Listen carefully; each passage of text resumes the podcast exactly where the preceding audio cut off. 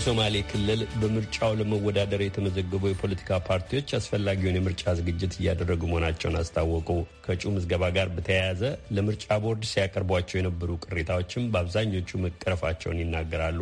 ባለፈው ሳምንት ወደ ጅጅጋ አምርቶ የነበረው ዘጋቢያችን አዲስ ቸኮል የተፎካካሪ ፓርቲ አመራሮችን አነጋግሮ ተከታዩ በሶማሌ ክልል ለስድስተኛው ብሔራዊ ምርጫ ለመወዳደር የተመዘገቡ የፖለቲካ ፓርቲዎች ለምርጫው አስፈላጊ ዝግጅት እያደረጉ መሆናቸውን ለቪኦኤ ገልጸዋል። በክልሉ ለሚካሄደው ምርጫ ገዢው ፓርቲ ብልጽግናን ጨምሮ ኦብነግ፣ የምዕራብ ሶማሌ ዴሞክራሲያዊ ፓርቲ፣ የነጻነትና እኩልነት ፓርቲ እንዲሁም ኢዜማ እጩዎቻቸውን አስመዝግበው ለምርጫ ዝግጅት እያደረጉ መሆናቸውን አስታውቀዋል። ኢዜማ፣ ኦብነግና ምዕራብ ሶማሌ ዴሞክራሲያዊ ፓርቲ በእጩ ምዝገባ ወቅት ከጊዜ ጥበትና ከምርጫ ቦርድ ቅርንጫፎች ዝግጁነት መዘግየት እንዲሁም ከመልክዓ ምድር አመቺ አለመሆን አንጻር ማስመዝገብ ያልቻላቸውን እጩዎች በተመለከተ ለምርጫ ቦርድ ያቀረቧቸውን ቅሬታዎች አብዛኞቹ ምርጫ ቦርድ እንደፈታላቸው ዛሬ ለቪኦኤ አስታውቀዋል። ሆኖም አሁንም የሚቀሩ አሉ ባዮች ናቸው። በሌላ በኩል በምርጫ ጣቢያዎች ያሉ የመንግስት ሰራተኛ ምርጫ አስፈጻሚዎች አብዛኞቹ ለገዢው ፓርቲ ያዳላሉ የሚል ክስ ኦብነግና ምዕራብ ሶማሌ ቢያቀርቡም ምርጫ ቦርድም ሆነ ገዢው የሶማሌ ክልል ብልጽግና ፓርቲ ግን ወቀሳውን አልተቀበሉትም። የምርጫ ቦርድ እምነት የማይጣልበት የምርጫ አስፈጻሚዎች ላይ አስፈላጊ ጥቆማ እንዲሰጥ ጥሪ ማቅረቡን ተከትሎ ከሶማሌ ክልል የቀረበ ጥቆማ አለመኖሩን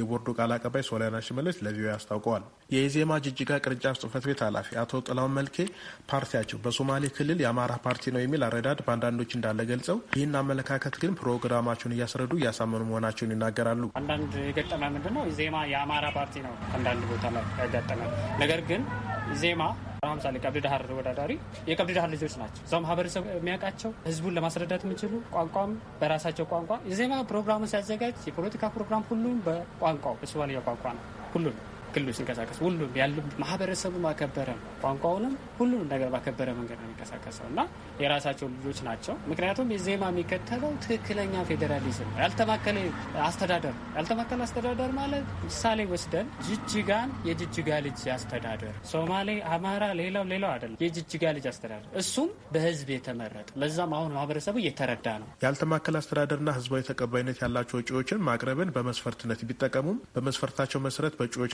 ካቀረቧቸው 66 ተወዳዳሪዎች መካከል ግን 62ቱ በብሔራቸው ሶማሌ መሆናቸውንም እግረ መንገድ ጠቅሰዋል። ያም ሆኖ አንዳንዶች ጎሳቸው እየተጠቀሰ ሁሉ ላለመመዝገብ እንቅፋት እንደሚያጋጥማቸው አቶ ጥላውን ይናገራሉ። የምዕራብ ሶማሌ ዴሞክራሲያዊ ፓርቲ ከ1960ዎቹ ጀምሮ የትጥቅ ትግል ማድረጉን ትቶ ከሽግግር መንግስቱ ጀምሮ በክልሉ ፖለቲካ ላይ እየተሳተፈ የሚገኝ አንጋፋ የፖለቲካ ፓርቲ መሆኑን የሚናገሩት የፓርቲው ሊቀመንበር አቶ ሂርሲዶን የክልሉ ምርጫ ቢያሸንፉ ክልሉን በተሻለ ሁኔታ ለመምራት የሚያስችል ፕሮግራም እንዳላቸው ይናገራሉ። ከዚህ በኋላማ ተወዳድረን ካሸነፍ ያው ለህዝቡ ጥሩ ያው ፕሮግራም አለ እና ፕሮግራም ደግሞ እናስተዋወቃለን። ህዝቡ በጊዜው ያስታወቅ ነው። ለወደፊትም እናስተዋወቃል። አሁን campaign ኡ ሲጀመር ስብሰባዎችን ሊያካሂድ ማሳወቅ ነው። ይሄ ድርጅት ነባር ድርጅት ነው። ለምሳሌ ቻርተሩን የፈረሙትን ፓርቲዎች አንዱ ነው የኢትዮጵያ ሽግግር መንግስት። ለበርካታ ዓመታት ሲያካሄድ የነበረውን የትጥቅ ትግል ትቶ በሰላማዊ መንገድ ለመታገል ወደ ሀገር የገባው ኦብነግ ከክልሉ ስፋት አንጻር ሁሉንም ነዋሪ ለመድረስ ቢቸገሩም አስፈላጊውን ዝግጅት እያደረጉ መሆናቸውን የፓርቲው ቃል አቀባይ አብዱልቃድር ሀሰን ሂድሞጌ ይገልጻሉ።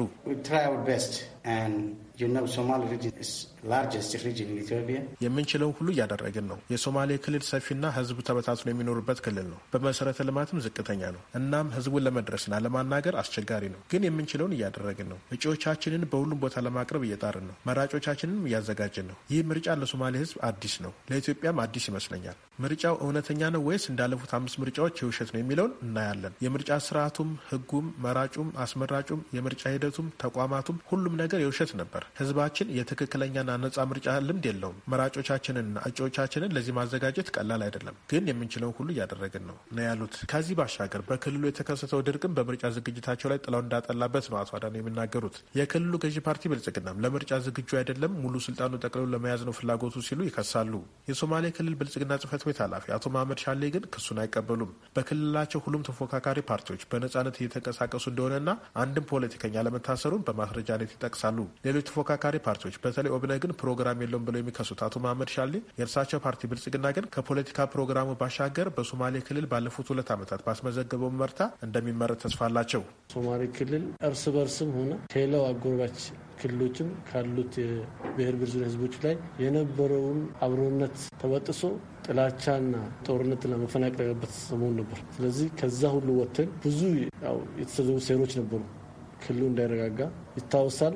የክልሉ የወቅቱ የነበረው አመራር እኛ ከዚህ ከወጣን እንደ ባግዳድ ይሆናል ሶማሌ ክልል እንጂ መልሶ ተቋቁሞ አብሮ ሶማሌ ክልል እንደ ክልል የሚቀጥል ብሎ እምነት የላቸው አልነበራቸውም። በሁለት የተለያየ መድረኮችም ዛቻ መስፈራሪዎችም ሲያደርጉ ነበር። ከዛ ተነስተ ዛሬ ክልል ውስጥ ደግሞ አብዛኛው በሀገሪቱ ክፍል የተረጋጋና ሰላም ያለበት ክልል ማድረግ ችለናል። ስለዚህ ፖለቲካሊ ሰላምም ልማትም ብነሳ የነበሩት የሶማሌ ክልል በትምህርትም በጤናም በመሰረተ በመንገድም የተለያዩ ተአምር ስራ የተሰሩ ስራዎች አሉ። የሰራናቸው ስራዎች በለውጥም በሂደትም ያሳየናቸው ተጨባጭ ነገሮችም ህዝቡ የነበረው expectation ከዛ በላይ ምንችላል። ምክንያቱም የነበረው ችግር ሁሉም በግሉ ለውጡን expect የሚያደርገው ነበር ነበር ያን ነገር ያው ማሟላት ሁሉም ይቻላል ባይባልም በሰራናቸው ስራዎች even politically mentally ሰው free ሆኖ ማሰብ ከቻለም ትልቅ ነገር ነው። ከሳምንት በፊት ባገኘነው መረጃ መሰረት ብልጽግና፣ ኦብነግ፣ ኢዜማ፣ ነጻነትና እኩልነት ፓርቲ እንዲሁም የምዕራብ ሶማሌ ዴሞክራሲያዊ ፓርቲ በቅደም ተከተል በርካታ እጩዎችን ያስመዘገቡ ሲሆን የእጩዎቹን ቁጥር ግን እስካሁን ድረስ የተመዘገበና በምርመራ ሂደት ላይ ያለ ስለሆነ